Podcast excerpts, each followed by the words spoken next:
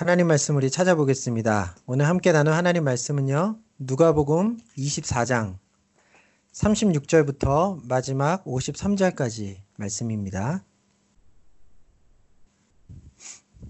우리 김도균 형제님께서 오늘 본문 말씀 봉독해 주시겠습니다. 이 말을 할 때 예수께서 친히 그 가운데 서서 가라사대 너희에게 평강이 있을지어다 하시니 저희가 놀라고 무서워하여 그 보는 것을 영으로 생각하는지라. 예수께서 가라사대 어찌하여 두려워하며 어찌하여 마음에 의심이 일어나느냐. 내 손과 발을 보고 나인 줄 알라. 또 나를 만져보라. 영은 살과 뼈가 없으되 너희 보는 바와 같이 나는 있느니라. 이 말씀을 하시고 손과 발을 보이시니 저희가 너무 기쁨으로 오히려 믿지 못하고 기이 여길 때에 이르시되 여기 무슨 먹을 것이 있느냐 하시니 이에 구운 생선 한 토막을 드리매 받으사 그 앞에서 잡수시더라. 또 이르시되 내가 너희와 함께 있을 때에 너희에게 말한 바 곧 모세의 율법과 선지자의 글과 시편에 나를 가리켜 기록된 모든 것들이 이루어져야 하리라 한 말이 이것이라 하시고 이에 저희 마음을 열어 성경을 깨닫게 하시고 또 이르시되 이같이 그리스도가 고난을 받고 제3일에 죽은 자 가운데서 살아날 것과 또 그의 이름으로 죄사함을 얻게 하는 회개가 예루살렘으로부터 시작하여 모든 족속에게 전파될 것이 기록되었으니 너희는 이 모든 것의 증인이라. 볼지어다 내가 내 아버지 약속하신 것을 너희에게 보내리니 너희는 위로부터 능력을 입히울 때까지 이 성에 유하라 하시니라.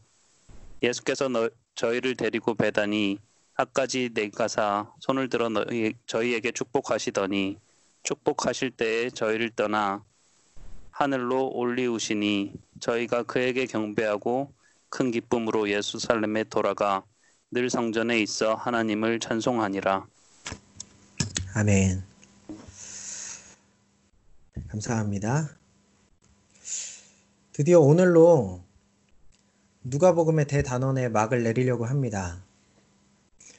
지난 주일 슬픔과 근심 가운데 엠마오라는 마을로 돌아가던 제자들을 찾아오신 예수님께서 오늘 누가복음의 마지막 대목에서도 나머지 제자들에게 똑같이 찾아오십니다. 엠마오로 가던 제자들은 예수님을 만나 부활의 신앙으로 회복되었지만 아직 예루살렘에 모여있는 다른 제자들은 여전히 부활을 믿지 못한 채 시리에 빠져 있었기 때문입니다. 이미 여러 여인들이 예수님의 살아나심을 믿게 되었죠. 믿지 못했던 제자들 가운데도 두 사람이 예수님의 부활을 믿게 되었습니다. 하지만 주님께는 그것이 충분하지 않았습니다. 여전히 주님을 만나지 못하고 주님을 온전히 신뢰하지 못하는 자들이 남아 있었기 때문입니다. 그렇게 부활의 신앙을 온전히 소유하지 못한 사람들이 남아있는 한 주님께서는 계속해서 그들을 찾아가시고 그들의 믿음을 굳게 회복시켜 주시는 것이죠. 누가복음에는 나와 있지 않는데 요한복음을 살펴보면요. 처음 예수님께서 예루살렘에 남아있는 나머지 제자들을 찾아오셨을 때에는 11사도 중 도마라는 제자 하나가 그 자리에 없었습니다. 그래서 모두가 예수님을 만나고 예수님께서 정말 다시 살아나셨다고 얘기해주고 해줬지만 도마는 끝까지 내 눈으로 주님을 보고 내 손으로 그분의 못자국 난 손을 만져보지 않고는 절대로 주님의 부활을 믿지 않겠다 말하며 예수님의 부활을 받아들이지 않았어요. 그러자 예수님께서는 며칠 후에 도마가 제자들과 함께 있는 자리에 다시 한번 그들에게 나타나셨습니다. 그리고는 도마를 보시고 도마의 손을 그 못자국 난 손에 넣어보라고 그리고 창에 찔리신 예수님의 옆구리에 넣어보라고 말씀하시며 그 역시 부활의 신앙을 소유할 수 있도록 도와주셨습니다. 여러분 이처럼 예수님께서는요. 그분을 따르던 모든 사람들이 흔들리는 믿음의 상태에서 확신에 찬 모습으로 회복될 수 있도록, 그래서 더 큰 기쁨을 누리고 믿음과 소망으로 설 수 있도록 끊임없이 포기하지 않고 일하셨습니다. 사랑하는 여러분, 우리 주님께서는 당신의 사랑하는 자녀들 가운데 어느 한 사람도 의심의 자리에 빠져 있는 것을 원하지 않으십니다. 슬픔과 근심과 낙심의 자리에 머물러 있도록 내버려 두지 않으세요. 성경의 수많은 인물들에게 찾아오셨던 주님은 오늘 우리에게도 변함없이 찾아오십니다. 우리 공동체 안에도 먼저 주님을 깊이 만났고 이미 굳은 신앙을 소유하고 있는 사람들이 많이 있죠. 그럼에도 불구하고 여전히 의심의 생각들을 떨치지 못하고 여전히 살아계신 주님을 깊이 만나지 못해 그분께서 주시는 평안과 기쁨을 늘 누리지 못하는 그런 성도님들도 계십니다. 그렇기 때문에 주님께서는 포기하지 않으시고 끝까지 계속해서 우리를 찾아오세요. 그래서 그 한 사람 한 사람, 남은 사람들까지 모두 주님을 만나고 살아계신 주님을 굳게 붙드는 믿음으로 세워질 때까지 주님께서는 일하십니다. 여러분, 제자들을 찾아오신 예수님께서는요, 그들 가운데 서셔서 너희에게 평강이 있을지어다 말씀하시며 그들을 축복해 주셨습니다. 여기서 평강이라는 것은 내면의 깊은 평온을 말합니다. 내 안에 정말 온전한 믿음이 있는지 아닌지를 점검해 보기 위해서는 내 안에 참된 평안이 있는지를 확인해 보면 됩니다. 주님을 신뢰하고 주님의 인도함을 받고 있는 사람의 내면에는요, 흔들림 없는 평온함이 주어져요. 진정한 믿음을 소유했다면 아무것도 염려하지 않게 됩니다.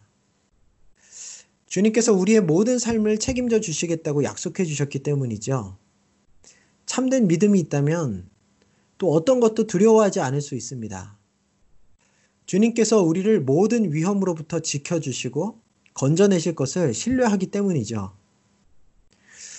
믿음의 사람은 슬픔이나 절망감에 계속해서 빠져있지 않습니다. 주님께서 선하신 계획 가운데 한치의 실수도 없이 나의 삶을 이끌어가고 계심을 신뢰하기 때문입니다. 따라서 성숙한 하나님의 백성들은요, 어떤 상황에서도 내면의 평온함을 유지하며 살아갈 수 있게 되죠. 주님께서는 바로 이러한 내적 평안을 우리 모두에게 주시기 원하신다는 말입니다.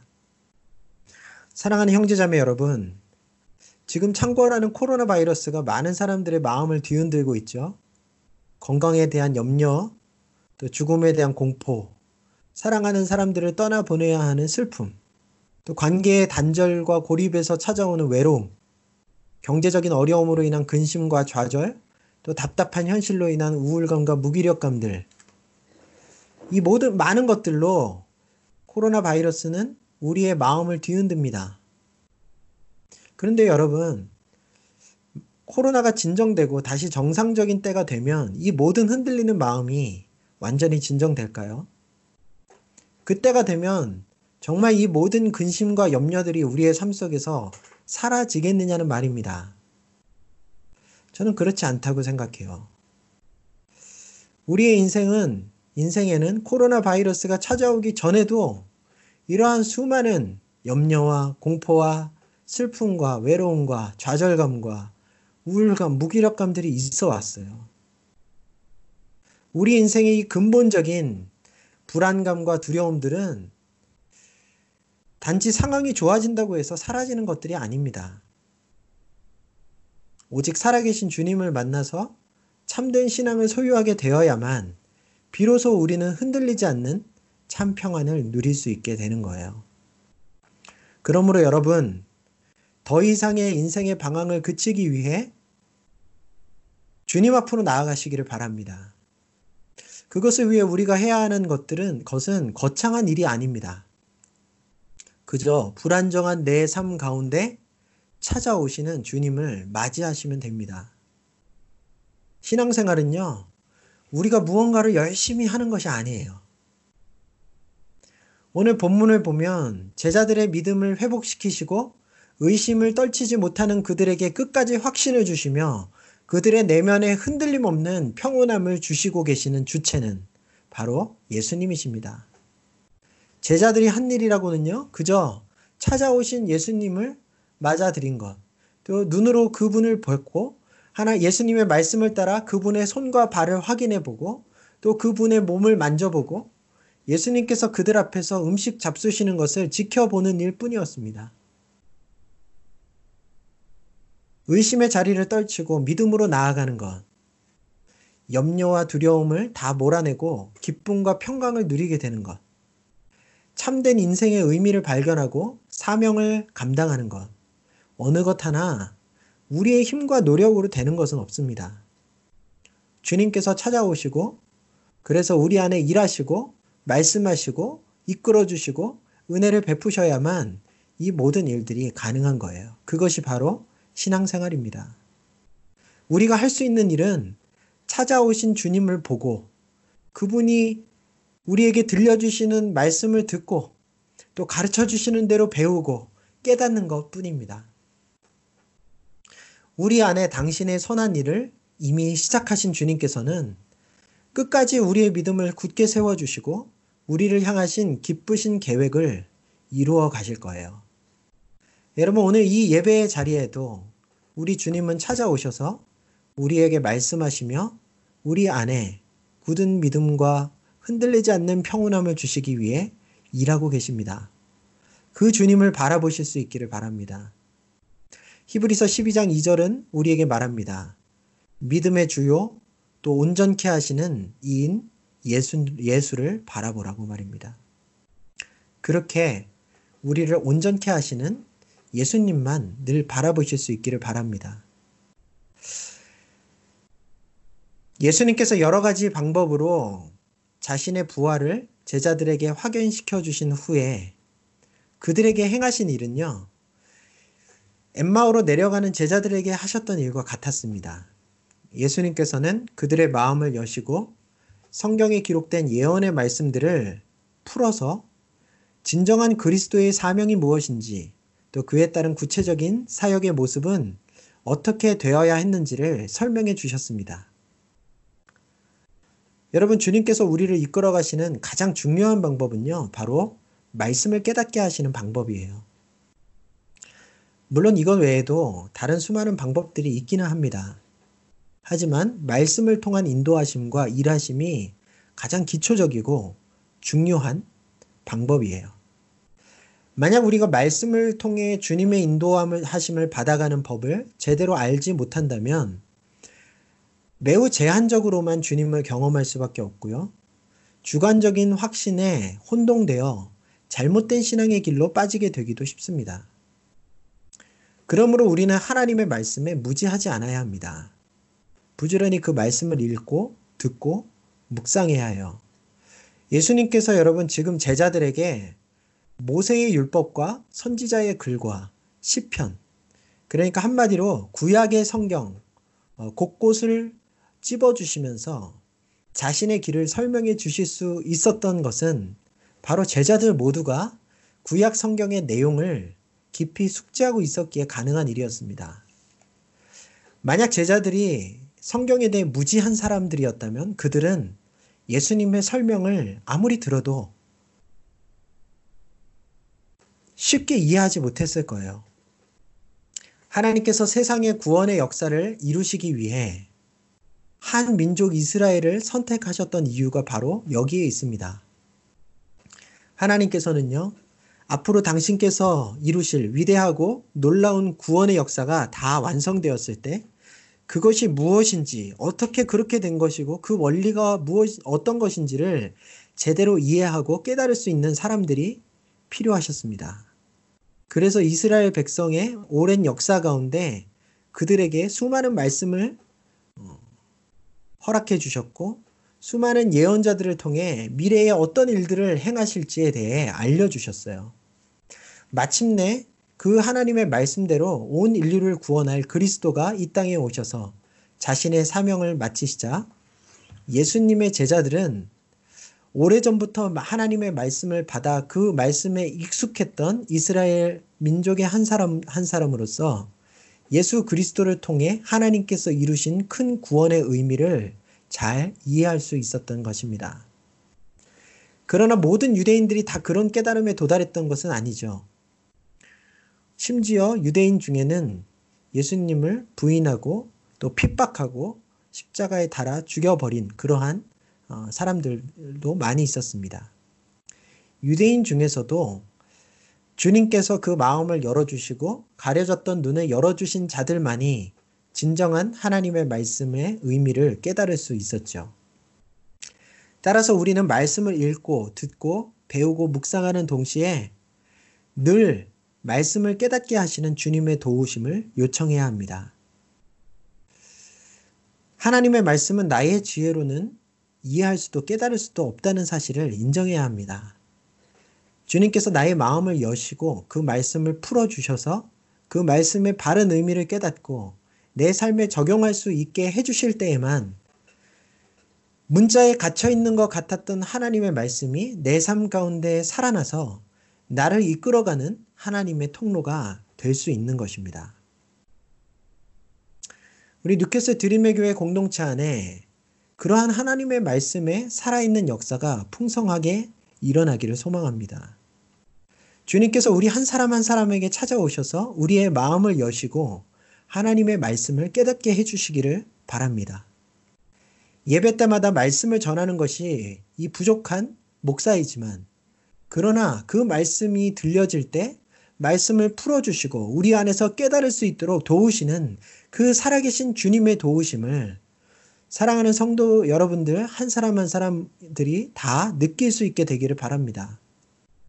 그렇게 모든 성도들이 살아있는 하나님의 말씀을 경험할 수 있었으면 좋겠습니다. 아직 그 생명의 말씀을 경험해 보지 못하신 분들은 성경에 단순히 영적인 진리들만 담겨 있는 게 아니냐 그렇게 생각하실지도 모릅니다. 하지만 성경 안에는요.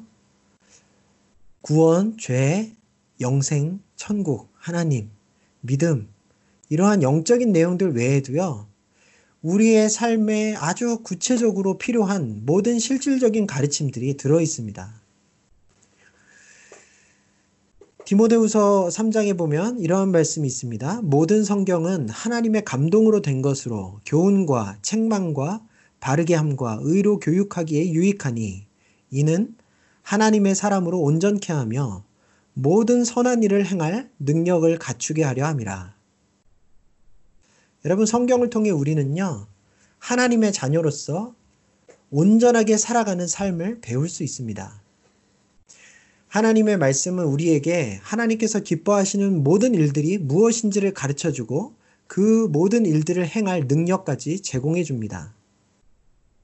우리의 부부관계, 부모와 자식 간의 관계, 또 친구관계, 우리에게 주어진 학업, 또 직장에서의 일들, 배우자를 찾는 법, 물질을 관리하는 법, 때마다 주어진 상황에 바르게 대처할 수 있는 여러 지혜의 말들이 우리가 가진 성경에 모두 담겨 있어요. 그것을 발견하지 못하는 이유는 성경을 읽지 않기 때문이고 또 아직 성경이 내게 열려지지 않았기 때문입니다. 우리의 마음이 열려져서 하나님의 말씀을 깨달아 가기 시작한다면 저와 여러분에게 있던 삶의 수많은 문제들에 대한 하나님의 해답을 성경 안에서 찾아갈 수 있게 될 것입니다. 그러니 사랑하는 여러분, 기도하며 성경을 읽고 묵상하십시오. 집중이 잘 안 되신다면 성경을 써보시는 것도 좋을 것 같습니다. 최근 하나님께서 제게 계속해서 그런 감동을 주셔서 저는 내일부터 성경을 한 장씩 써내려가 보려고 합니다. 복음서는 그동안 여러 번 읽고 묵상했으니 사도행전부터 신약을 쭉 써보면서 다시 한번 하나님의 말씀을 한 글자 한 글자 빠짐없이 꼼꼼히 묵상해 보려고 해요.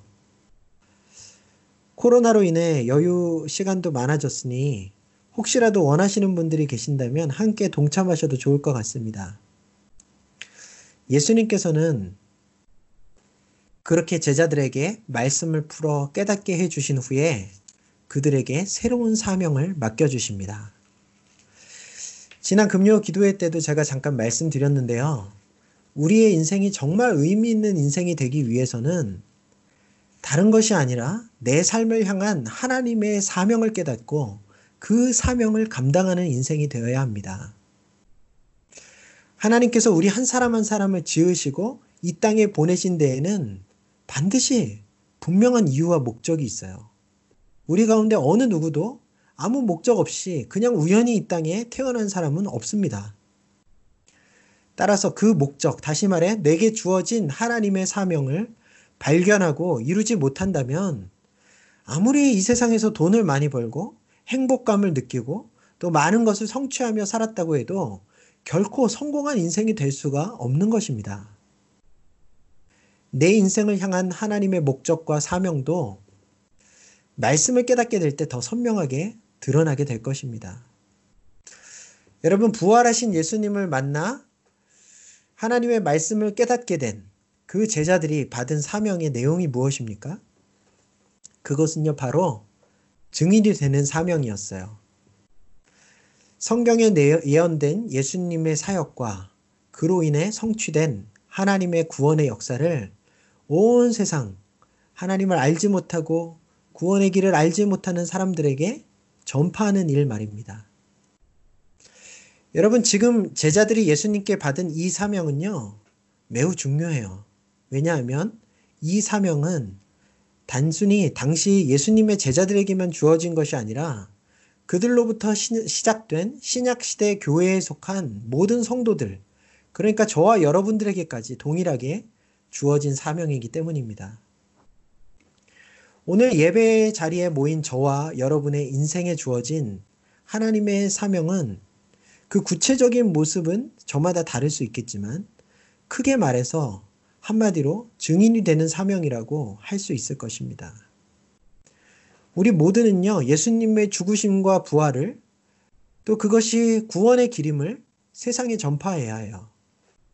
물론 우리는 2000년 전 예수님께서 직접 십자가를 죽으시고 십자가를 지시고 돌아가셨고 또 부활하신 사건을 그 자리에서 우리의 눈으로 보고 또 겪지는 못했습니다.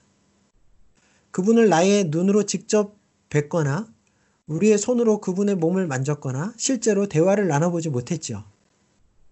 하지만 우리는 2000년이 지난 지금도 여전히 살아계셔서 우리의 삶 가운데 찾아오시는 예수님을 만나고 있습니다. 그분의 십자가의 죽으심이 나의 죄를 인한 대속의 죽으심임을 우리는 깨닫고 믿고 있죠. 그 안에서 용서받는 기쁨과 세상에서 줄 수 없는, 말할 수 없는 자유함을 누리고 있습니다. 지금도 매 순간 내 삶을 섬세하게 인도하시는 그분의 손길을 경험하고 있죠. 이 모든 것이 바로 주님을 목격한 거예요. 그러므로 우리는 주님의 십자가와 부활을 경험한 것입니다. 주님께서는 우리가 일생을 통해 그와 같이 살아계신 주님을 만나고 경험하여 그 주님을 세상에 증거하는 증인이 되기를 원하십니다. 그것이 우리의 사명이라는 거예요. 소망 없었던 내 삶에 찾아오셔서 나를 변화시키시고 죽었던 내 영혼을 되살려주신 주님. 그래서 여전히 고통과 문제들이 가득한 세상 가운데서 놀라운 그분의 위로와 보호와 평안을 누리게 하신 그 주님을 세상 사람들에게까지 알려주기를 원하고 계십니다. 여러분, 그것을 쉽게 한마디로 말해서 간증이라 그래요. 간증이라는 것은 어떤 특별한 은혜나 또 놀라운 체험을 가진 사람들만 할 수 있는 것이 아니라 모든 하나님의 자녀들이 할 수 있는 것입니다. 입을 열어서 내가 경험한 주님을 말하는 것, 또 내가 깨닫게 된 하나님의 일하심, 하나님 나라의 영광을 말하면 되는 것이죠. 오늘 우리가 예배 시간에 앞서 함께 찬양했던 찬송가 가사처럼 우리 모두에게는 세상에 전할 간증의 내용이 있어야 합니다. 나는 예수님을 나의 구주로 삼았습니다. 나는 성령과 피로써 거듭났습니다. 나는 여전히 이 세상 가운데 살아가고 있지만 이제는 하늘의 영광을 누리며 살아갈 수 있게 되었습니다. 나는 내 영혼을 완전히 주님께 맡겼습니다. 나는 늘 그분으로부터 주어지는 사랑의 음성을 듣고 있습니다. 나는 나를 지키시는 그분의 천사들을 보고 있으며 하나님의 영광스러운 모습을 볼 수 있는 사람이 되었습니다. 나는 매 순간 주님 안에서 기쁨을 누릴 수 있습니다. 그 어떤 풍랑도 내 마음의 고요함과 잔잔함을 흔들 수가 없습니다. 주님을 만난 뒤 내게는 험한 세상과 연약한 나의 모습은 더 이상 보이지 않고 오직 나를 구원하시고 붙드시는 그 주님만 보입니다. 이것이 나의 간증이고 이것이 나의 찬송입니다. 나는 평생 그치지 않고 주님을 전하고 주님을 찬송하는 삶을 살 것입니다. 여러분, 이 찬양의 가사가 우리 모두의 고백이 될 수 있기를 바랍니다. 아직은 막막한 분들도 계시죠? 그냥 예배드리고 성경을 읽는 것까지는 할 수 있을 것 같은데 세상 가운데 나의 신앙을 자신 있게 드러내고 또 내 입술과 행동을 통해 예수님을 증거하는 삶을 살아갈 자신은 아직 없는 분들도 아마 많이 계실 것입니다. 전도하는 것이 두렵고 내 주변에 아직도 주님을 알지 못하고 있는 사람을 어떻게 그에게 예수님을 전해야 하고 어떻게 그들을 주님께로 인도할지 몰라 고민하고 계시는 분들이 계시겠죠. 하지만 괜찮습니다. 여러분, 아무 걱정도 하지 않으셔도 됩니다. 왜냐하면요, 이 증인이 되는 사명은 감당할 능력까지 우리 주님께서 다 허락해 주시기 때문입니다. 우리 49절을 함께 보겠습니다. 오늘 본문 49절. 볼지어다 내가 내 아버지께서 약속하신 것을 너희에게 보내리니 너희는 위로부터 능력으로 입혀질 때까지 이 성에 머물라 하시니라. 예수님께서는 제자들에게 증인의 사명을 주셨는데요, 앞으로 그들이 그 사명을 감당할 능력도 주실 테니 그 능력을 얻을 때까지는 머물러 기다리라고 말씀하셨습니다.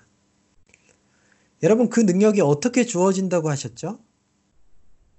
하나님께서 약속하신 것이 예수님을 통해 보내질 때 주어진다고 했죠. 여기서 하나님께서 약속하신 것이 무엇일까요? 바로 성령님이십니다. 사도행전 1장 8절에서 예수님께서 다시 한번 이 사실을 확인시켜 주시는데요. 주님께서 재림하시기 전에 제자들에게 이렇게 말씀하시죠.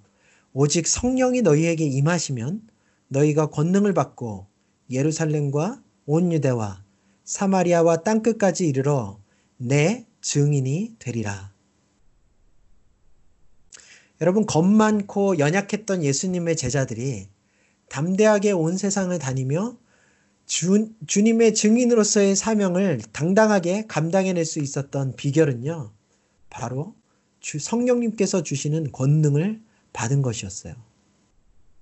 오늘 본문에서는 그것을 위로부터 능력으로 입혀진다라고 표현하죠. 여러분, 성령님의 권능을 받아야지만 진정한 하나님 나라 사명자로 설 수 있습니다. 그분의 도우심과 지혜, 또 성령님의 능력, 성령께서 주시는, 나누어 주시는 은사들, 그러한 것들이 없으면요, 절대 증인된 삶을 살아갈 수가 없어요. 현대 많은 기독교인들이 성령님에 대해 무지한 채 신앙생활을 하고 있습니다. 성경은 분명히 성령님께서 주시는 권능에 대해 말하고 있는데도 오늘날 교회에서 성령님의 권능을 발휘하는 성도들은 그리 많지 않습니다.